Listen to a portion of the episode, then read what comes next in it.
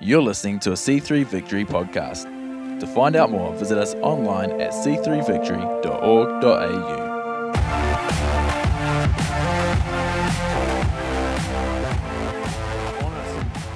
I really hope that if you serve God in any way, shape, or form, that you are really blessed by this word today, that you are honored by it. Um, this is uh, to inspire you. This is to, to thank you. You know, when you're doing a job, you're, doing something for God, and it's been a while, and you kind of wane a little bit. You know, you get like serving fatigue or something like that. I don't know what they call it. I don't know, know what the proper term is. Let's call it serving fatigue. You know, you've been doing the same thing over and over and over, and you're like, all right, time for me to go and get another job somewhere or do something else. Um, I just hope this injects some fresh faith and some fresh life into you today as well. Um, and of course, if you're thinking about getting involved in our vision in any sh- way, shape, or form, this is really going to help you to make that decision as well. Um, so that's good. So this is not just about Sunday services as well. This is uh, really about our whole vision and what we do. Um, Sundays is just a it's just a pocket. It's just a fraction of what we do. You know, because we're not just a church when we gather. We are the church out in the world. You know, we take and advance the kingdom of God wherever we are. Um, it's just that when you get to, you know, we call this, you, know, you come to church or you come to service, um, when you get here, this is just an opportunity for us to love each other, to serve one another. You know, those people out there right now who are looking after your children, you know, like they're, they're just like, every week I go, oh, thank you, Jesus, for kids' workers. Thank you, God, for these amazing people who will love my children, you know, and I, I get to experience God. I get to hear the word. I get to, you know, really enjoy as well. Have we not sent the kids out yet? Did I not do that? I didn't do that, but they've all gone anyway. Great. Great. Yeah, so good uh, that they all went of their own accord. Excellent. So I'm going to read from, a from 1 Kings chapter 18 today, and um, 1 Kings chapter 18. So if you bought your Bible, jump over there. It's going to be on screen as well. And I'm going to read uh, a, a few verses verse 1, then verse 19 and 20, then verse 30 to 39. And, um, and don't worry when I'm, when, when I'm reading this because I am going to link it in masterfully to the theme of the day. Don't worry. Okay, good. Here we are. Ready. 1 Kings chapter 18, verse 1. After a long time, in the third year, the word of the Lord came to Elijah Go and present yourself to Ahab, and I will send rain on the land. Okay, so it's the third year of the drought there's been no rain for three years. It's the third year of the drought, or it's some, somewhere in the third year. So jump down to verse 19 and 20. And Elijah is now meeting with King Ahab, and this is what he says to him. He says, Now summon the people from all over Israel to meet me on Mount Carmel and bring the 450 prophets of Baal and the 400 prophets of Asherah who eat at Jezebel's table, right? So Ahab sent word throughout all Israel and, and assembled the prophets on Mount Carmel. Right. So, yeah, that, that happened. That would have taken a fair while. Scholars say it would have taken up to two weeks just to get the word out to, so all the representatives from Israel could appear, could meet at Mount Carmel. Up to two weeks. So there's like two verses there, but a lot has happened in that time. Right? So let's jump down to verse 30. Now, this has happened, this is just after all the prophets of Baal have set up their, their, their, their, offering to Baal, and they've been celebrating and dancing. And, and, and because what Elijah said is, well, whoever gets fire to come onto their, onto their offering, well, that is the real God. Whoever gets fire, if guys, if you can get fire to fall on your offering, then we will follow Baal. But if I can get fire to fall on my offering, then we all have to follow Yahweh, the true God, right? So all the prophets of Baal, they're dancing around, and Elijah's Elijah's like, maybe he's gone to the toilet, maybe he uh, maybe he's somewhere else, maybe uh, maybe Baal is asleep right now. You might might have to do it a bit louder. So they're dancing, and they yeah yeah, and they start cutting themselves, like they're cutting themselves. Well, come on, maybe he'll hear us if we cut ourselves. And, and Elijah's like, all right, all right, you've had your turn. Now it's my turn. Then it says, Verse 30 Then Elijah said to all the people, Come here to me. They came to him, and he repaired the altar of the Lord, which had been torn down. There's like a whole, you know, if you've, if you've got that, the altar of God that's been removed in your life, you need to repair it. There's a whole message in there. Elijah then took 12 stones, one for each of the tribes descended from Jacob, to whom the Lord had come, saying, Your name shall be Israel. With these stones, he built an altar in the name of the Lord, and he dug a trench around it large enough, large enough to hold two seahs of seed. That's about 11, uh, 11 liters. He arranged the wood, cut the bull into pieces, and, and laid it on the wood. And then he said to them, Fill four large jars with water and pour it on the offering on the wood. Do it again he said, and they did it again. Do it a third time, he ordered, and they did it the third time.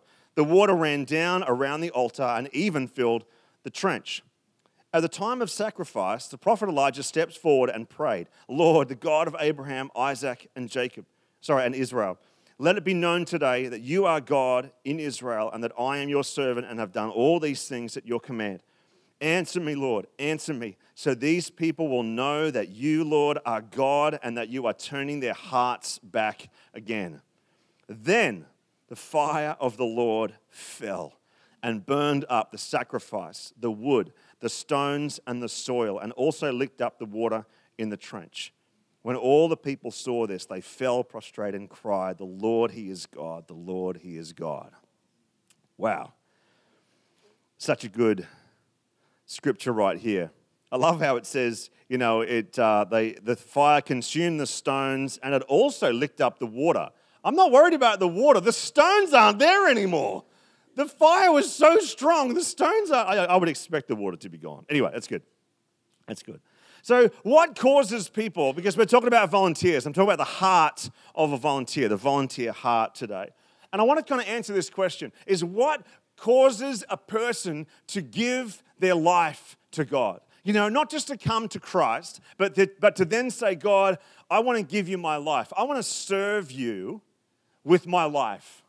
I want to give you my disposable time. I want to give you my disposable income. I want to give you, you know, I want to give you my heart. I want to give you my all. What causes a person to turn up early and set up, you know, set up things for, for, for, for services like this one? What causes people to say, I really want to mind other people's kids so they can be in the service? What causes someone to say, I want to clean down seats and, and set up morning tea and, and, and pick up other people's rubbish? What causes people to do that? What causes people to go, I want to go into the school in my own time and, and talk about Jesus to kids?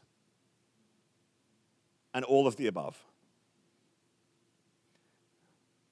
I think it's because Firstly, volunteers, they always rise to impossible asks. They always rise when there's an impossible ask that's down that, that, that's, that's been given. And in, um, in verse 33, I love the impossible ask that Elijah gives. And he says, Fill four large jars with water and pour it on the offering and the wood, right? Now, let's get a bit of context here.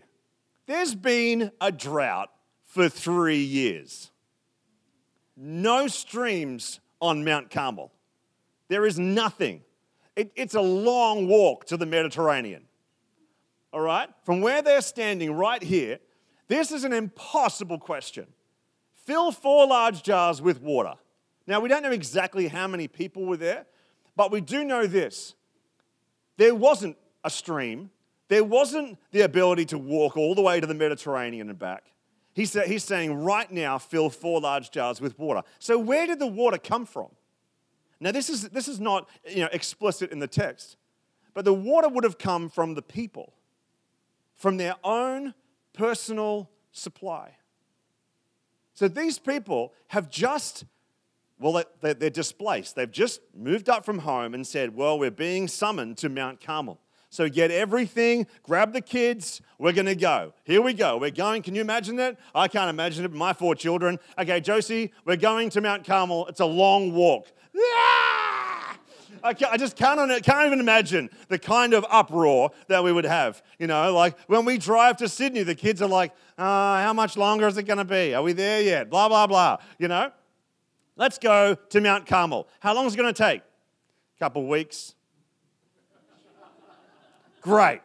Uh, Tom and Jed, you guys are carrying the water. Oh, Go awesome. Let's take the donkey. Now we're going to take some seed as well because there's no grass anymore. That's all dried up. You know, like this would have been a major deal.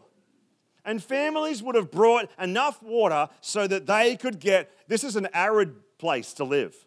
So they could get to Mount Carmel and back. So Elijah is saying, okay, we've got the altar ready. It's ready to go. Uh, hey, guys, uh, let's fill up four jars of water. And I, I could just imagine people going, why? Because we're going to pour it on the offering. Okay. It's the worst possible time to be asking for water. The worst possible time. So, water right here in this point in time is, is their most precious commodity. It is their most precious commodity right here. And Elijah's asking for it to, to just, to kind of, you know, he's just going to show off in front of the prophets of Baal. Look, look what we can do even if the offering's drenched. What are the people thinking right now? It makes me think what do I do when there's an impossible request? What do you do when there's an impossible request? When someone says, hey, uh, we need to do this thing, what do you do? Because I tell you what I do sometimes. I go, well, let me just tell you about boundaries.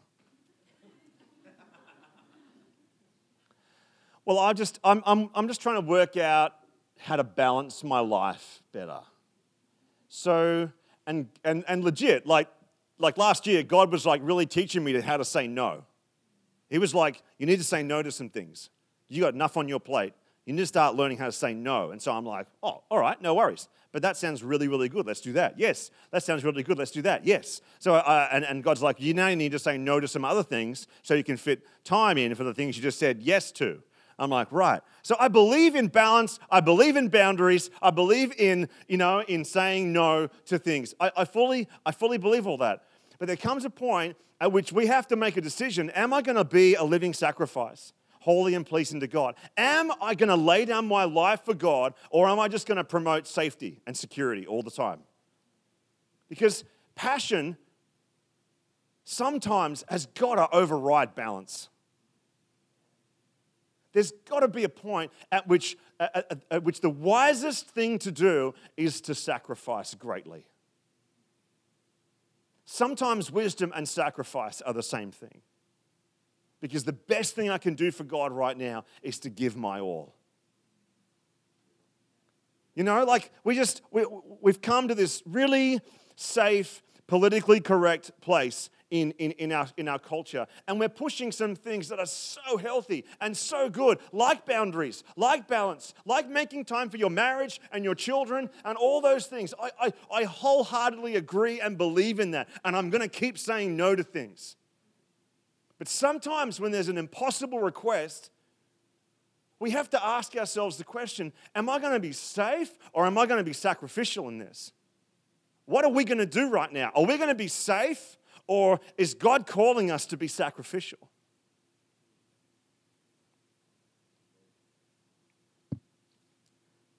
Like Damien and Simone, amazing people. In- incredible. Like, Simone is now overdue for her baby, right? She's here, but she's overdue. So she had every possible reason to go, I'm not going to church today. Everyone will understand.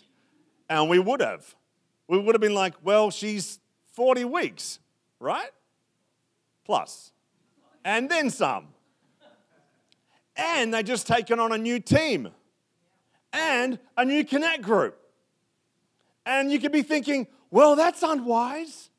That's not very, well, what, what are they thinking? Well, I think that they're just being sacrificial. When you have a baby, you don't have to have 12 months off to cruise. You know what I mean? Like, we're just going to work out the flow.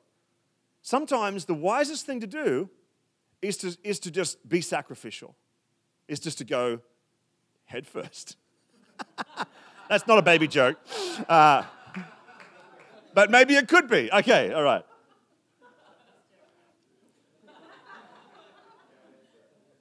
Yeah. So Elijah, here, here we go, because this is really this is really good. So Elijah's not just asking for water here, okay? He's not just putting the bucket around. He's literally, he's not just putting some four, four large jars around, okay? That's not just what he's doing. What he's doing is he's inviting people to participate in a miracle. He's inviting people. How about you give something that's your most precious commodity right now? Because God's about to do something and you get to be involved. I just love that the people rose to the challenge. And that's what I love about you. That's what I love about us. Whenever there's an impossible challenge, like we need more kids workers, come on, everybody. People go, yeah, I could do that. I can spend a season of my life helping out with kids' ministry. You know, we need more connect group leaders. Yeah, we can do that. We're going to rise to that challenge. We're going to take up a love offering for this couple. Yeah, we can do that. We're taking up an offering for this ministry overseas. Yeah, we're going to rise to that challenge. We're going to help this family or this, or this single mom move house. Yeah, we can do that. You know, this, this couple over here have just had a major incident. We need, we need a whole bunch of meals. Yeah, we can do that. You know, I love how we rise to the challenge. I love how we continue to rise. We continue to rise. You know, arise, shine, for your light has come and the glory of the Lord rises upon you, right? I just love it how it, it, seems like it's embedded in our culture right now that when there's a problem, we rise and we help each other. And that is what it's about. Because when we serve and we give and we sacrifice, you know, fire falls on that. You know, this morning, across our campuses, we have celebrated 224 people who give and serve on a regular basis. Like, that's, that's huge. That's a lot of volunteers. A lot of people who are rising and they're, they've just decided, I'm going to serve God with my most precious commodity my time, my, my effort, my, my investment, my money, my strength, our family. We're going we're going to invest with our most precious commodity. I love that people do that. And, and you know what? The impossible ask that we, that we kind of subtly and sometimes not so subtly say to us, the impossible ask is that you would give your life fully to Christ. That you wouldn't just have a relationship with God, but that you would give your life wholly to God, completely to God. You know? And, and why? It's, it's, so, it's because of the miracle that we're being invited into. You know? And one of those miracles is salvation. You know? And, and, and your, your sacrifice is a setup for someone else's miracle. Your, your, your serving is a setup for somebody else to get healed. Your sacrifice is a setup for someone to get saved real people getting saved. That's the goal. Real people getting healed and breakthroughs, that's the goal. You know? But it takes a family to make it work.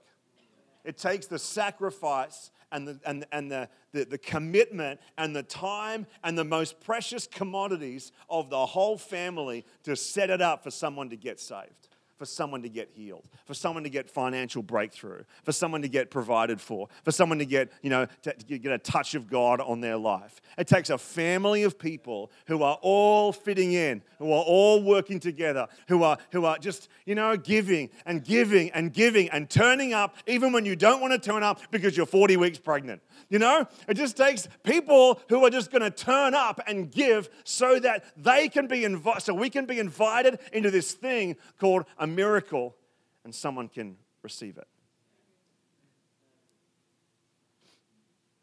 And I already said it, but I want to say it again. I'm not just talking about serving in a, you know, in a capacity on Sunday.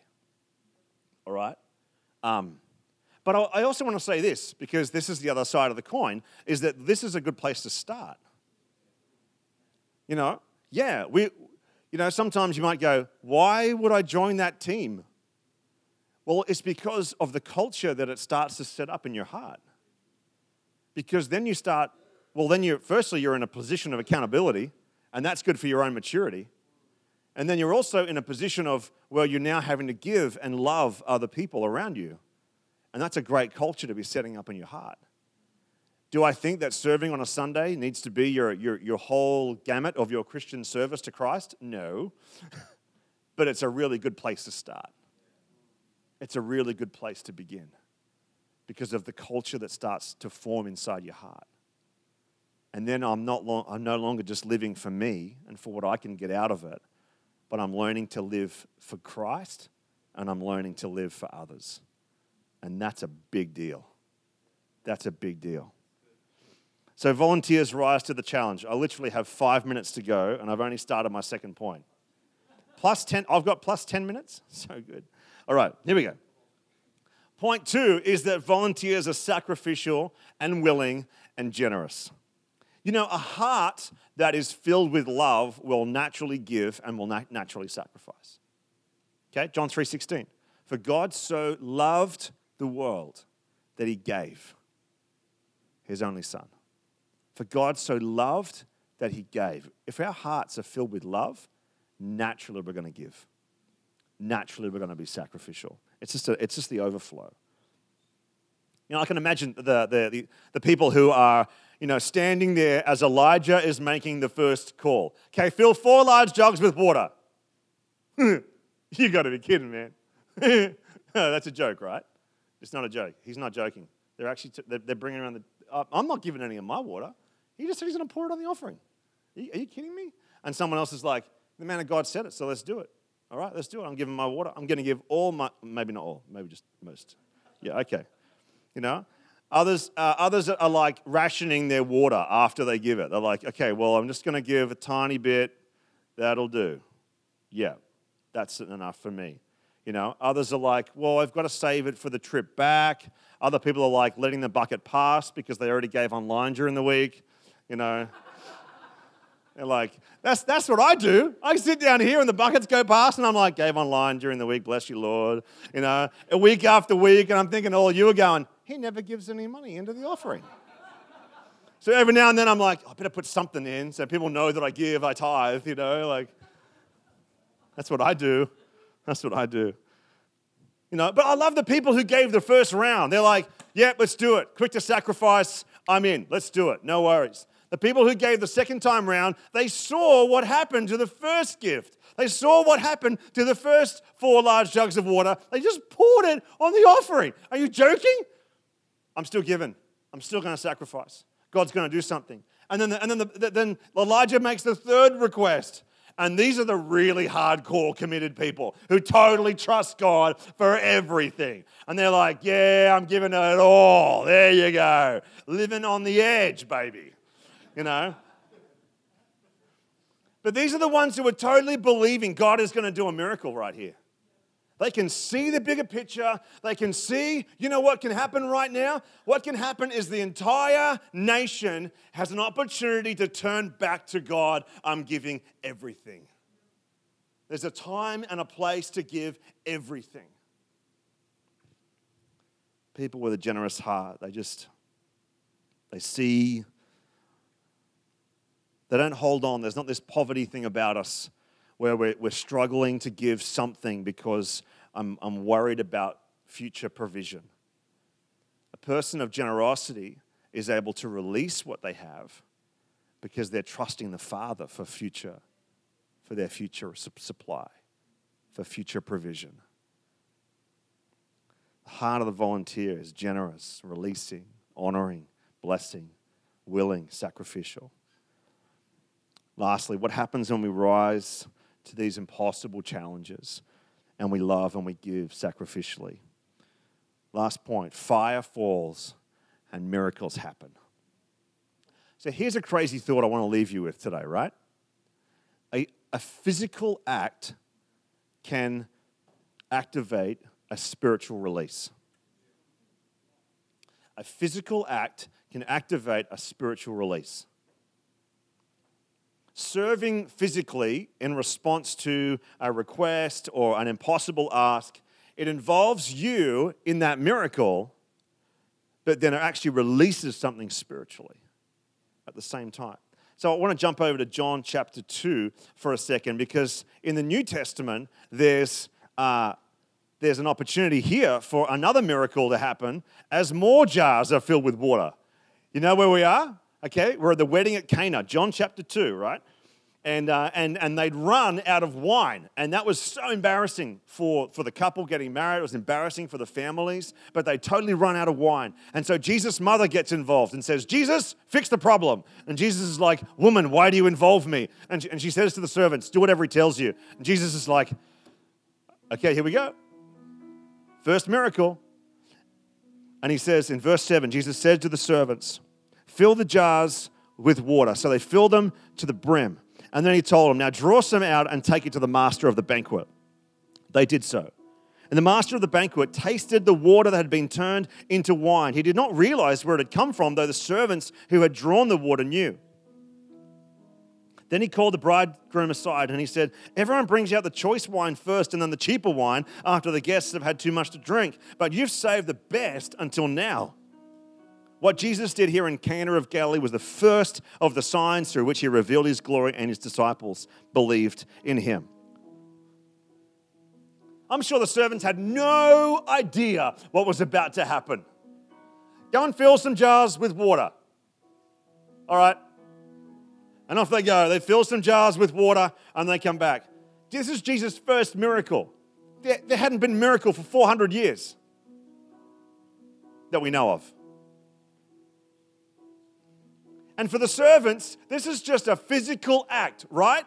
This is, this is, they're not sacrificing anything. They're probably getting paid to be there, you know, some kind of bigger wage. But, but they are just, they're just doing the thing that they're told to do. They're just doing a physical act. No real sacrifice here. Let's fill up some jars, throw draw some water, take it to the master. Fill us some jars, draw some water, take it to them, whatever. Okay, we'll do what you say. No probs. You know, sometimes it can seem like, uh, well, I'm just doing a physical act here on a Sunday. I'm just turning up, I'm just straightening some chairs, cleaning some toilets. You know, I'm just setting up for this thing, pulling down from this thing, cleaning up other people's mess, looking after, you know, the pastor's crazy children. You know, that's what we're doing here. Sometimes it can just feel like there's just a physical thing going on, right? Come on, be honest with me, right? Sometimes you turn up because you're, you're rostered on and you're like, I'm rostered on. Great. Superb. The beach is pumping, but I'm rostered on. All right, I'll turn up and I'll, I'll do my thing. Well, so were the servants. They were just doing their thing. Little did they know that they were also being invited into a miracle. They got to see the impossible happen in front of their eyes.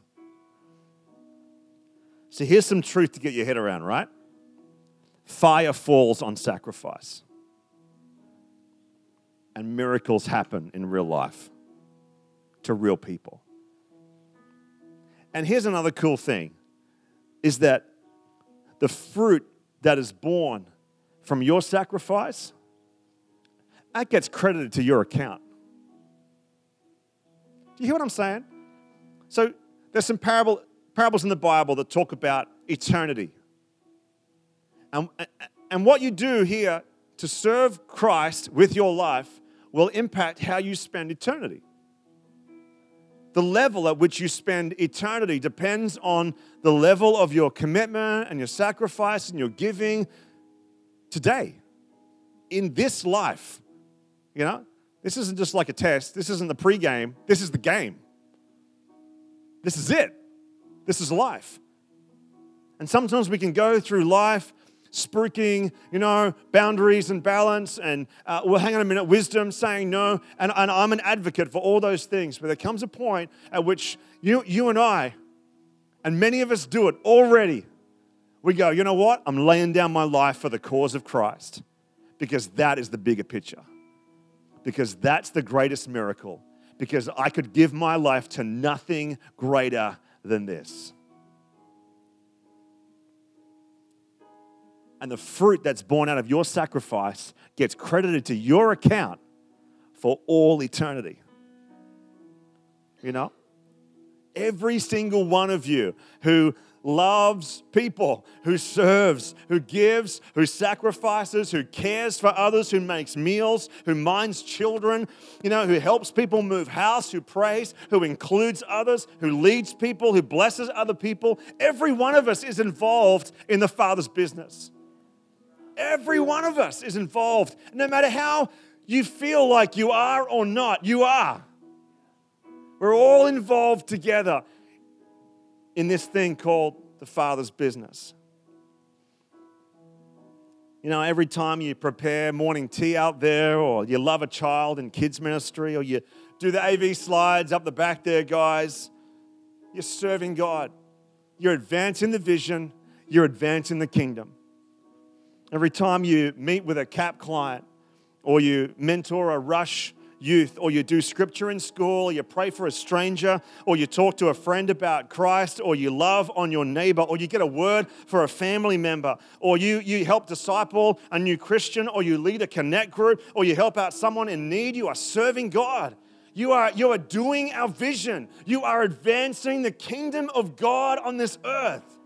It is not wasted service. And you know what happens to those who serve Christ is that fire falls on your sacrifice.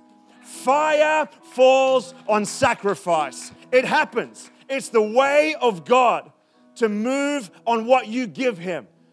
No sacrifice is wasted. No gift, no time, no talent, no money is wasted when you give it to Christ, when you give it to the Father. He will always use it. It's what He does. So today I want to honor every single volunteer, every single one of you who serves on a Sunday or through the week, every one of you who is praying for your neighbors, or you turn up to a connect group, or you drag your kids to church. You know, when they don't particularly want to go that Sunday, you're like, it's what we do, guys. It's who we are, it's what we do. We're a part of this family. Everyone who gives of their time and their resource and their emotional and mental commitment and investment into this house called victory. You are involved in miracles that you'll only find out about on the other side. I can't wait. Can't wait for people that I don't know to rock up and say, "Hey, um, you released a leader to go uh, to go once, and then they planted a church or they were leading, and then the, the, the guy that they led to Christ led me to Christ. And so, thank you. I can't wait to have random conversations in heaven with people I've never met on earth because of the, the way that I lived or the way that I gave. Thanks for joining us for the C3 Victory podcast. We would love to see you at one of our services. To find out more, visit us online at c3victory.org.au or check us out on Facebook or Instagram.